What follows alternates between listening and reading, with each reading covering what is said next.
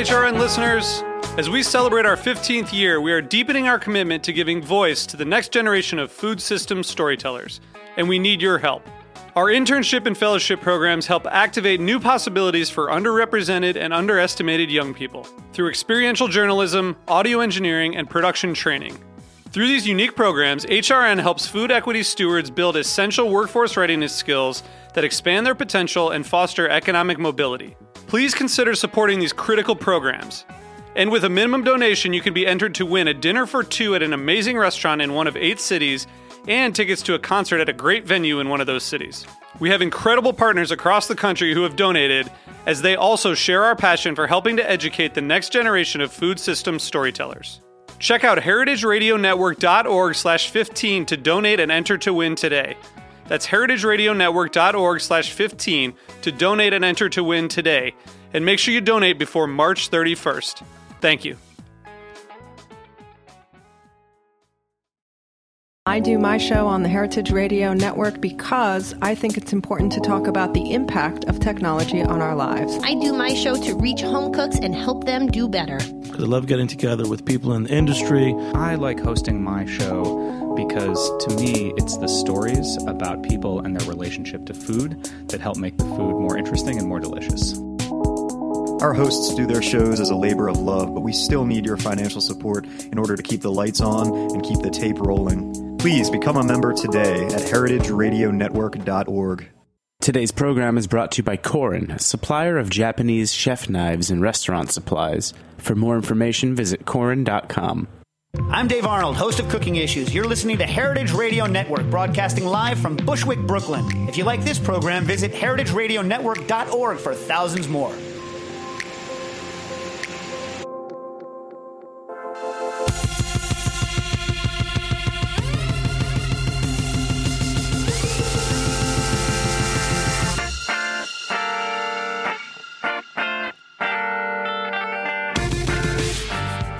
Hey, and welcome to the Food Seen on heritageradionetwork.org. I'm your host, Michael Harlan Turkel, here today with Ron Paprocki.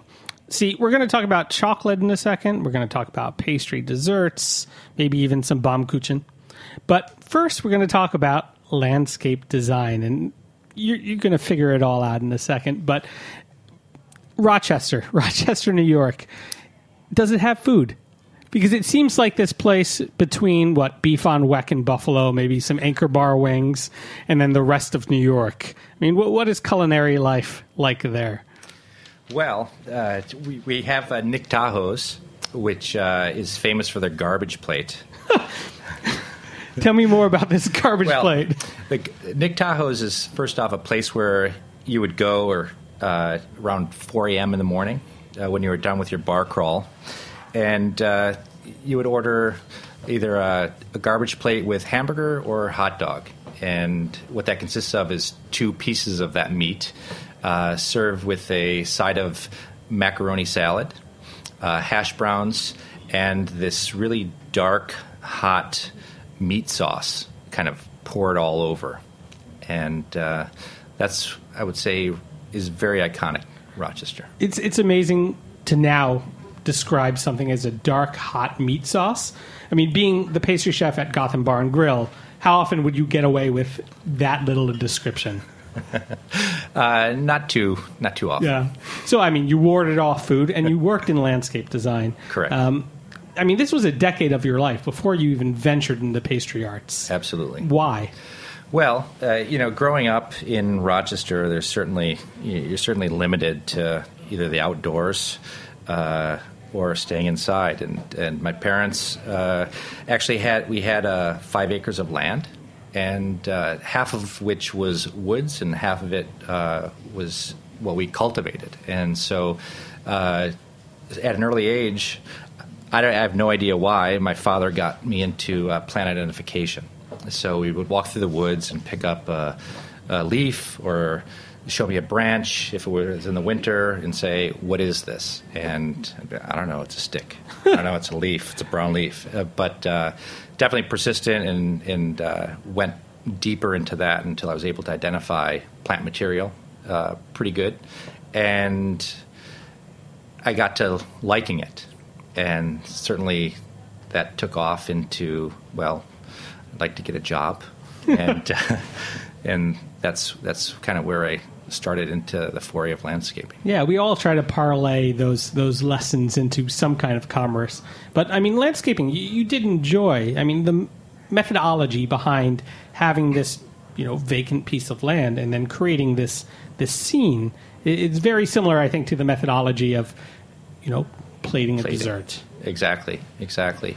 You know, when when I was into uh, residential landscape design in Rochester, uh, I, you know, as we discussed earlier, where I would meet with the potential client and uh, you know discuss their landscaping needs or wants or what the, what they like or dislike, and uh, find a solution to their to their landscape problem, and uh, would create uh, a very uh, nice, almost holistic sense to kind of complete uh, and soften their home and, and their yard. Yeah. Did you have signatures? Did you have certain things that you would always put There, in the there were certain plant materials that were in my playbook that I, that would uh, tend to reappear. Yeah.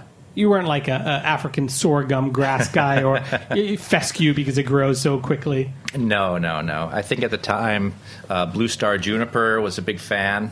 Uh, Kwanzan cherry, you know, it's an ornamental cherry tree that had a very nice double pink flower in the springtime. Uh, you know, certainly Japanese uh, red leaf maple.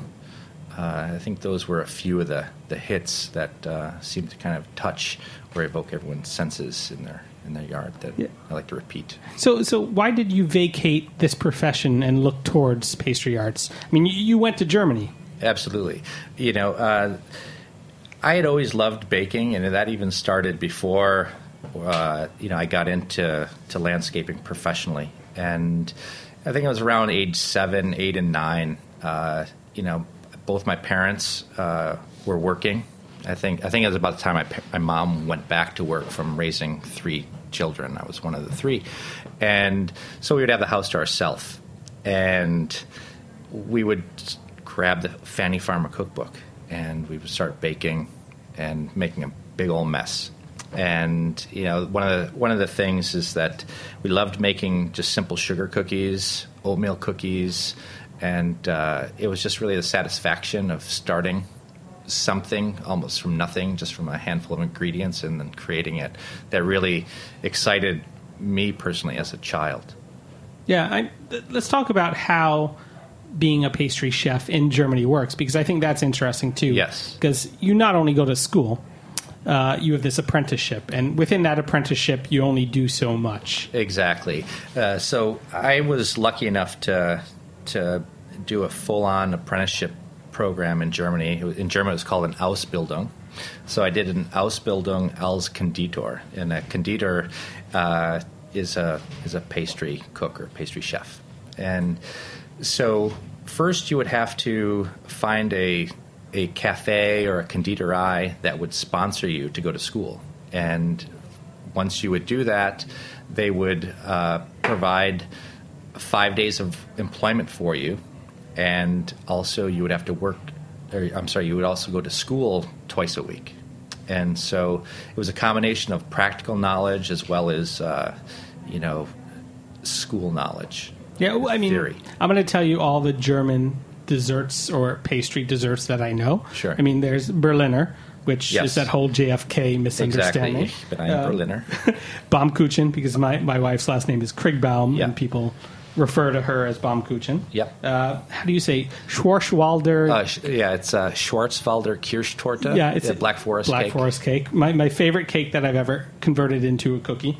Uh, Lebkuchen, Lebkuchen, uh, Pfeffernuss, Pfeffernuss, and Stollen. and Stollen. And th- that is that is my, my German food lexicon Sure. right there. Well, those are all the hits. Yeah, the greatest hits album. Yeah. Were were those things that you learned in your apprentice, or are they things that you have to kind of research outside of that? Well, you know, uh, first starting with the uh, Schwarzwalder Kirschtorte, uh, believe it or not, it was a, a specialty pretty much wherever I ventured in Germany. Uh, there, whether you're in one Konditorei or bake shop or another, you'll always see that in some variation. And uh, that that was one cake that I learned at my uh, place of employment that was very classic but very delicious. and uh, there's certainly a lot of other variations of of that. And uh, I've I've seen in Bavaria in my travels where some konditorized would put uh, d- desiccated coconut in there as well, which I thought was always a little strange. But um, I like I'm more of a classic uh, person that likes things that are very traditional way. But uh, Stollen, Christstollen, for example, uh, never knew the recipe from where I worked. Uh, the owner would have all the ingredients. You know, when when we came into the uh, the Backstube into the bakery kitchen in the morning at 4 a.m. He would unlock the door, and all the ingredients would be set out on the table, and then we would just have to combine them all. So that was a very secret recipe, and uh, I eventually figured some of it out, but uh, not all of it. I mean, moving back to New York, you obviously there's not the biggest German enclave here in fine dining, though there are some outlets. Right.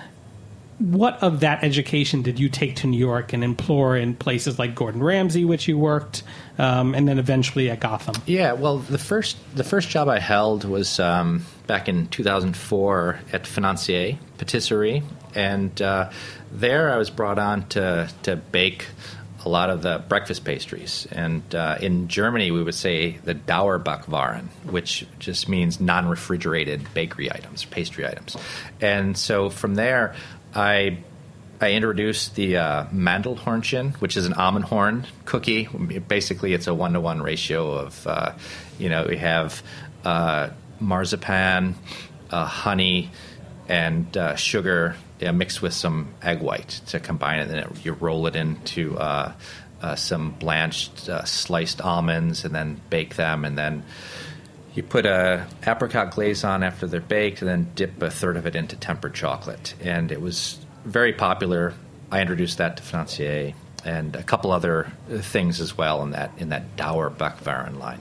Yeah, I mean, were you happy to eventually get off that AM line and start working in more fine dining? Oh yeah, absolutely, absolutely you know, and, and really, I, I started off in pastry as in, in a in a bakery, if you will, in a Konditorei, and then I came to New York doing essentially the same thing, but under a French trained chef, and you know, I always wanted, I was always looking to see what was beyond that in into the restaurant field.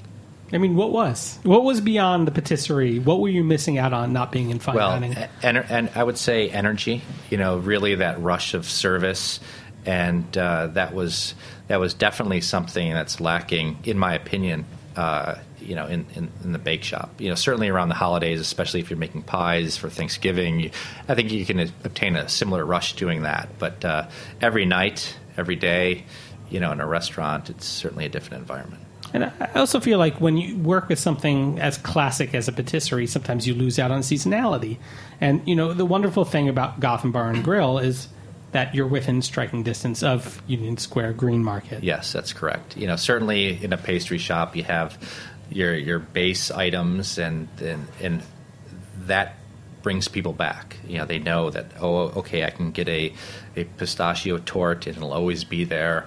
Uh, and then and then that's their repertoire. Certainly at a restaurant, being so uh, close to Union Square, uh, now you're working off the seasonality of the ingredients, of all the fruits that are there, also the herbs, and uh, you know it, it, definitely could be a little more challenging uh, doing that, but especially in the spring, in the early parts uh, after a long winter.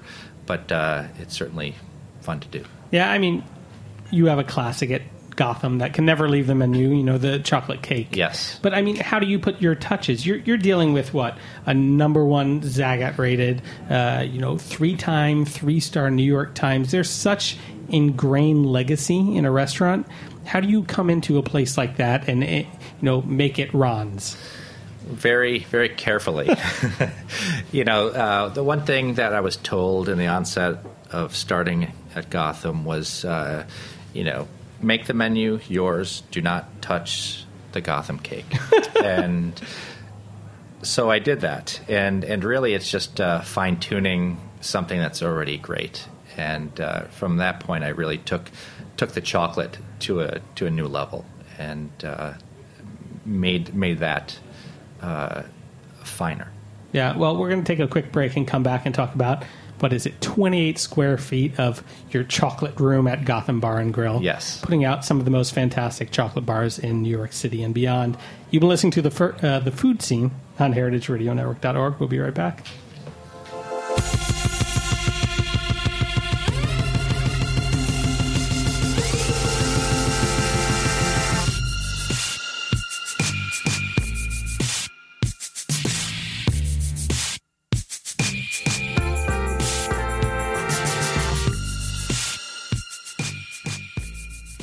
Today's program is brought to you by Korin, supplier of Japanese chef knives and restaurant supplies. Korin is proud of their Japanese culture and traditions, but they want you to know that their products are not just for Japanese restaurants. Their knives and tableware bring out the best qualities of food from every culture and fit into every restaurant, from French to Pan Asian to American, and that is why they're located in New York City, where people from every country in the world come to eat. Korin's unique store in Lower Manhattan is home to perhaps the most extensive collection of Japanese chef knives in the world, including Japan, plus the rarest natural sharpening stones and exquisitely designed tableware. They also host special events such as knife sharpening demonstrations and parties with New York's most famous chefs and restaurateurs. Korin is dedicated to this ideal, bringing the implicit and elegance of Japanese culture to your table, be it in your home or in the finest restaurant. For more information, visit Korin.com. Welcome back to the Food Seen on heritageradionetwork.org. I'm your host, Michael Harlan Turkel, here again with Ron Paprocki of Gotham Bar and Grill, and now Gotham Chocolates. Um, what you just gave me, I couldn't be more elated with. Um, six chocolate bars, you know, and well, I'm not, I'm not, I shouldn't say that I've two packs of six because I was going to hide one, but I can never get away with a lie. But these these chocolate bars, aside from having the most beautiful packaging, and we'll get to that in a second. Um, you know, this was a passion of yours and, and Brett's, the what is it, general manager of Gotham Bar and Grill, Yes. um, trying to up the chocolate game. Exactly. I mean, why why was chocolate such a fascination of yours, and why did you think there was a market to to, to make better chocolate in New York? Well, uh, again, uh, pastry chef, love love to work with chocolate, and always wanted to try to find a way to continue to work with it more and more. Uh, one one thing that was a bit of a challenge at Gotham in the pastry kitchen was the uh, the heat, and uh, certainly uh, any any temperature over 80 degrees is certainly going to diminish the quality of chocolate and it was it was always a challenge to to try and do that at Gotham. And about a year ago uh, it was a very cold I think uh, yeah it was uh, just last winter uh, not this past winter but the winter prior where it was the coldest February on record. Uh, our kitchen was super cold and uh, you know we had people wearing turtlenecks in the kitchen and that's when i said okay let's start working with chocolate. And it, i always wanted to make bonbons i made them at gordon ramsay for in the fine dining area uh, on the bonbon trolley and i started making them again Can you just say bonbon trolley one more time for me? the bonbon trolley That that is something I hope to aspire to. You know, just have a personal bonbon trolley. But but yes, continue on. Yes. Uh, so, so that that gave me my first opportunity to start working with it. I always wanted to work with, you know, continue to work with chocolate, and I knew that I would be able to at some point at Gotham. And uh, so once we started working with that, uh, we we um, started selling them for that Valentine's Day, and we were very successful. Uh, we we figured if we sold forty boxes, we it, it'd be worthwhile to do it again. We ended up selling over 300 boxes. It overwhelmed us, but in a positive way, not a negative way. And uh, then we just started sparking ideas, and which kind of led to, uh, you know, the the winter thaw, and then it started to get warm in the kitchen. We started to look where can I continue working, and we looked at some, you know. Uh, down the hallway where I used to have uh, my dry storage, we looked at this area as being the best place to work with the chocolate. So we clear all that out, and put in an air conditioning unit, uh, put in some refrigeration curtains, put in a sink nearby to make the health department happy. Don't worry, the health department. Well, they may be listening, so that's good that you Yeah. mentioned that. but uh, we're we're legit, Yeah. and uh, you know we've been making chocolate ever since you know uh, that February of Yeah. fifteen. so you you, you took this trip to um, Switzerland to Yes. how do you say Fecklin? Uh, to Felchlin. Felchlin. Yes. Um, talk to me about that style of cocoa bean and what makes their chocolate so special. Well, you know, their their chocolate, you know, they they really, you know, very very simply put, they they conche a lot of the chocolate that we're using on uh, traditional conche machines, and uh, it's a longitudinal conching machine, just like the old fashioned Lindt commercial that you may see, uh, and you know the the quality of the beans that they're starting with is very high as well. And so, a combination of a few factors of quali- high quality and also very traditional methods uh, really lend to a really superior product. Yeah, we were joking before. Is there a DRC cocoa bean? And you mentioned one. Um, I forget the Well, name. there's the porcelana. yeah. Then a white bean. There's a white, yes, and you know there's a lot of other beans i- that that fall on that high spectrum as well. Uh, this red bar, for instance, uh, we're calling it the wild bar. Uh, that's sourced uh, with 100% Bolivian uh, beans that are foraged out in out in the wild, if you will, by the locals, and it's not a plantation uh, product. It's it's just foraged, and the beans are very small. They they don't offer a high yield, so it obviously it takes almost twice as much uh, of the collection to make a normal amount of of chocolate. See, you know, I always read these notes on chocolate bars where it's like, you know, pure, powerful chocolate with light citrus notes. Um, at what point of the process do you start getting those flavor profiles? Well, really, the, the, the immediate, aside from what the what the plant's doing in terms of of the terroir, if you will, uh, where it's grown, uh, in the fermentation stage is really the initial aspect uh, from from where the chocolate starts to take on its identity and flavor. Yeah. So, I mean, as a pastry chef, especially one that has been using acidity uh, for so long, um, how, do, how do you get that acidity or how do you get such hom- harmonious balance within a chocolate bar so it's not so one note? Well, it's, it's really through the fermentation as well as roasting. Yeah. and and not overpowering it with an abundance of, of sugar or or masking it with uh, vanilla aroma. So I'm looking at the the packaging as well, and again, we were talking before about how beautiful these things are. And at first, they kind of look between uh, a tangram and that, that children's book with the little mouse, Eric Weil, I forget, or the Hungry Hungry Caterpillar. Um, they're very graphic, um, but to you, they're very New York. Absolutely, you know, uh, we worked with our our designer and uh, gave her definitely a, a lead into what direction we wanted to go. And we, you know, we mentioned Frank Stella as well as Ellsworth Kelly uh, into that that New York, uh, you know, expressionism of uh, of art, and you know, she came back with with some of these ideas, and we we morphed on that. And uh, you know, one thing if you lay out the, the the six bars, you'll see that each one is some representation of a G. You know, for for Gotham. Uh, at first sight, I don't think many people capture that, uh, but they're capital or lowercase G symbols. That's amazing. No, I mean, I'm going to say, yeah, I knew. Absolutely, when I first saw them. But I mean, putting them together, it, it creates this collection that that you know is based off of very elemental, simple things: color, form, flavor. Yes. But what you can do out of that, you know, after you have foundation, you have creativity. Um, how important is it to understand that as a pastry chef? Uh, it's very important, and, and you really need to to be forward thinking, and you uh, you need to be creative. Yeah, I mean, wh- what do you do right now aside from the chocolate that you think is the most creative thing in your pastry kitchen? Well, um, I, th- I think the the menu is a balanced menu, uh, and uh, we definitely have a lot of uh, very classic uh, desserts on the menu, as as well as a, a couple uh, forward thinking, if you will. Uh, and one of one of the desserts I really enjoy on my menu right now is the Black Forest dessert because I've Heard that before. yeah, Black right. Forest. Yeah. Schwarzwälder Kirsch.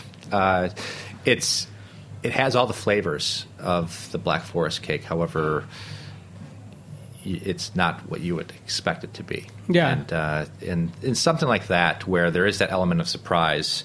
Uh, in a positive way, not in a negative way. Certainly, if it's in a negative way, you didn't do your job correctly. But uh, uh, that that is a way that I keep you know, in a sense, uh, thinking forward by just always having a little twist on the menu, uh, but certainly wanting to uh, appease the masses in the process. Yeah, and you know, as a pastry chef too, are, are you more towards old school methodology? Are you using marble to temper your chocolate, or uh, are you looking towards you know future technology and and mechanics that make desserts or chocolate making better? Yeah, you know, I think when there, there's, there's there's definitely an approach that I have where uh, was, I think it was back in 2009 or so when we had a lot of this Albert Adria uh, when his Natura book came out and everyone uh, was yeah, kind of a, the masses of yeah. There's still a lot of pastry chefs that knew about microwave cake, but it wasn't out into the masses. And so when a lot of this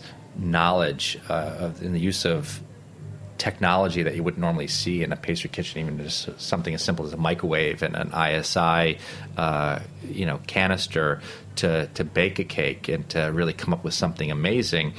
Uh, you know, things things like that were definitely very interesting to me uh, at the time. But now, as as I mature in my profession, I think that some of the more classic desserts definitely have a place in today's uh, menu. Yeah, I mean, which ones? Which which desserts and techniques within those desserts? Well. I mean, souffle. Yeah. you know, straight, straight, straight up uh, souffle. I, I think souffle is making a big comeback, and the way we do it at Gotham is the same way I did it at Gordon Ramsay, and it was a la minute. And uh, you know, there's ways where people uh, would would pre-make them and set them in the fridge, and when they're ready, you take them out of the fridge and you put them in the oven. And when we have a order come in, we immediately start whipping our egg whites with the sugar to make a French meringue. Uh, we're taking our, our pastry base and we're warming it over a double boiler at our station. And uh, we fold the two together. Uh, and then we line uh, the ramekin, butter, sugar, and fill it and bake it. And we say, please allow up to 20 minutes. Yeah. And, uh, so, you know, and sometimes we'll make two because if one fails, we don't want the guest to wait 40 minutes. So uh, something like that uh, is definitely challenging at times because considering the environment of the kitchen where it could be very humid and, and warm.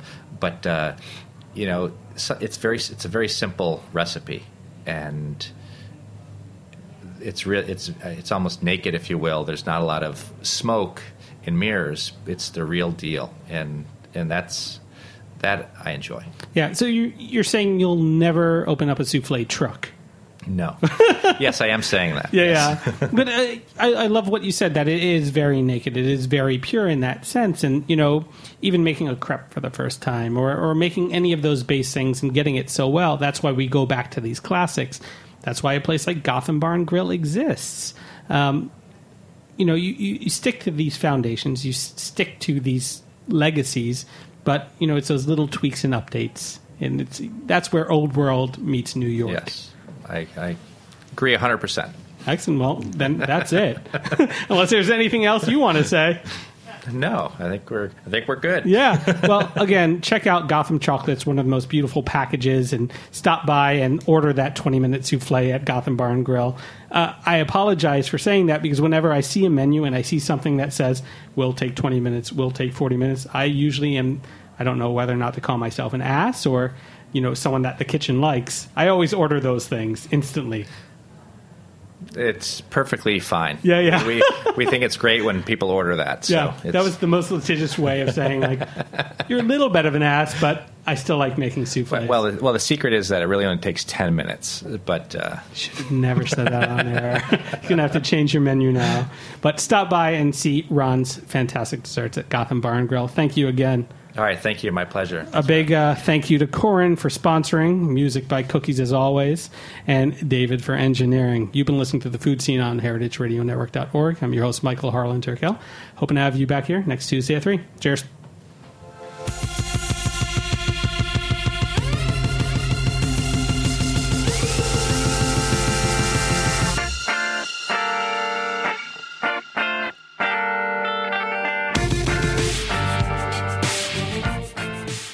Thanks for listening to this program on heritageradionetwork.org. You can find all of our archived programs on our website or as podcasts in the iTunes Store by searching Heritage Radio Network. You can like us on Facebook and follow us on Twitter at heritage underscore radio. You can email us questions at any time at info at heritageradionetwork.org. Heritage Radio Network is a nonprofit organization. To donate and become a member, visit our website today. Thanks for listening.